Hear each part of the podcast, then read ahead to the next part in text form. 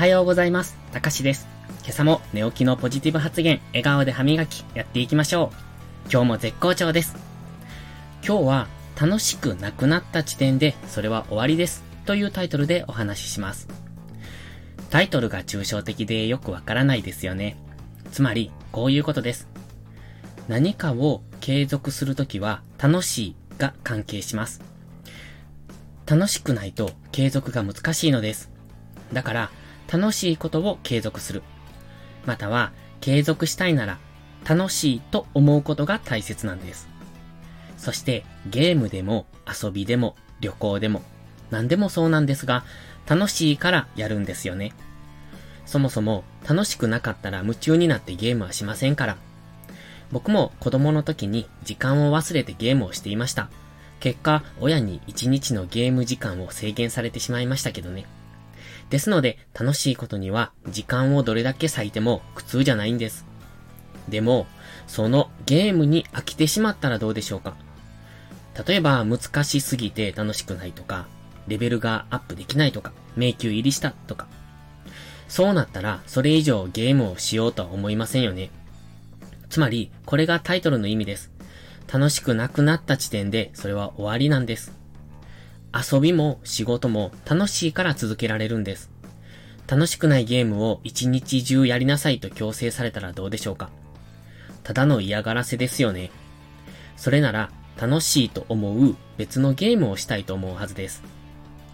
これを今の自分の人生に当てはめてみてください。楽しいと思うことを毎日していますか？楽しくないことに時間を使っていませんか？それは仕事もそうです。楽しいと思ってする仕事は熱が入ります。そして普段以上のパフォーマンスを出せるでしょう。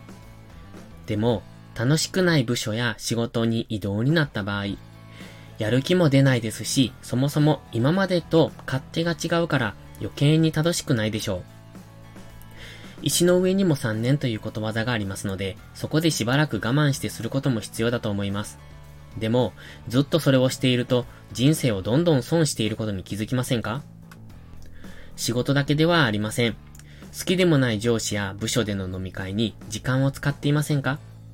たとえ、苦手な人がその飲み会にいても、それ以上に楽しければ何の問題もありません。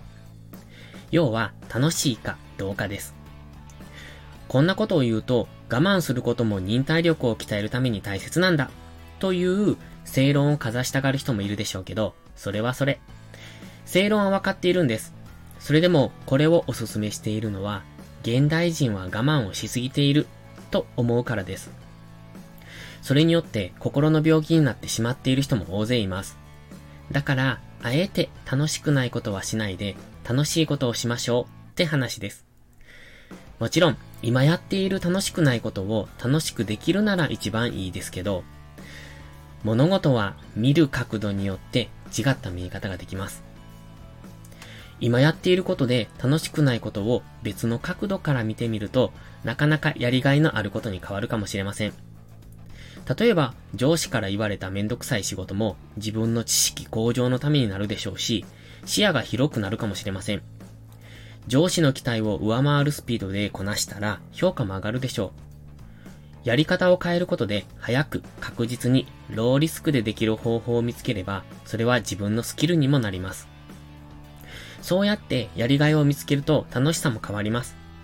でも、それができる人ばかりとは限りませんので、一旦は楽しいことに目を向けて、楽しくないことはやめていきましょう、と提案します。人生一度きりです。楽しいことを探して人生楽しんでいきたいですよね。それでは、いいことから始めよう。今日も元気よく、いってらっしゃい。